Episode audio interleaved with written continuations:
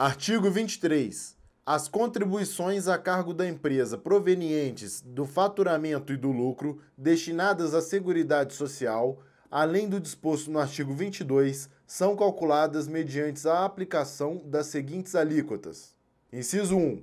2% sobre sua receita bruta, estabelecida segundo o disposto no parágrafo 1 do artigo 1 do Decreto-Lei número 1940, de 25 de maio de 1982, com redação dada pelo artigo 22 do Decreto-Lei número 2397, de 21 de dezembro de 1987 e alterações posteriores.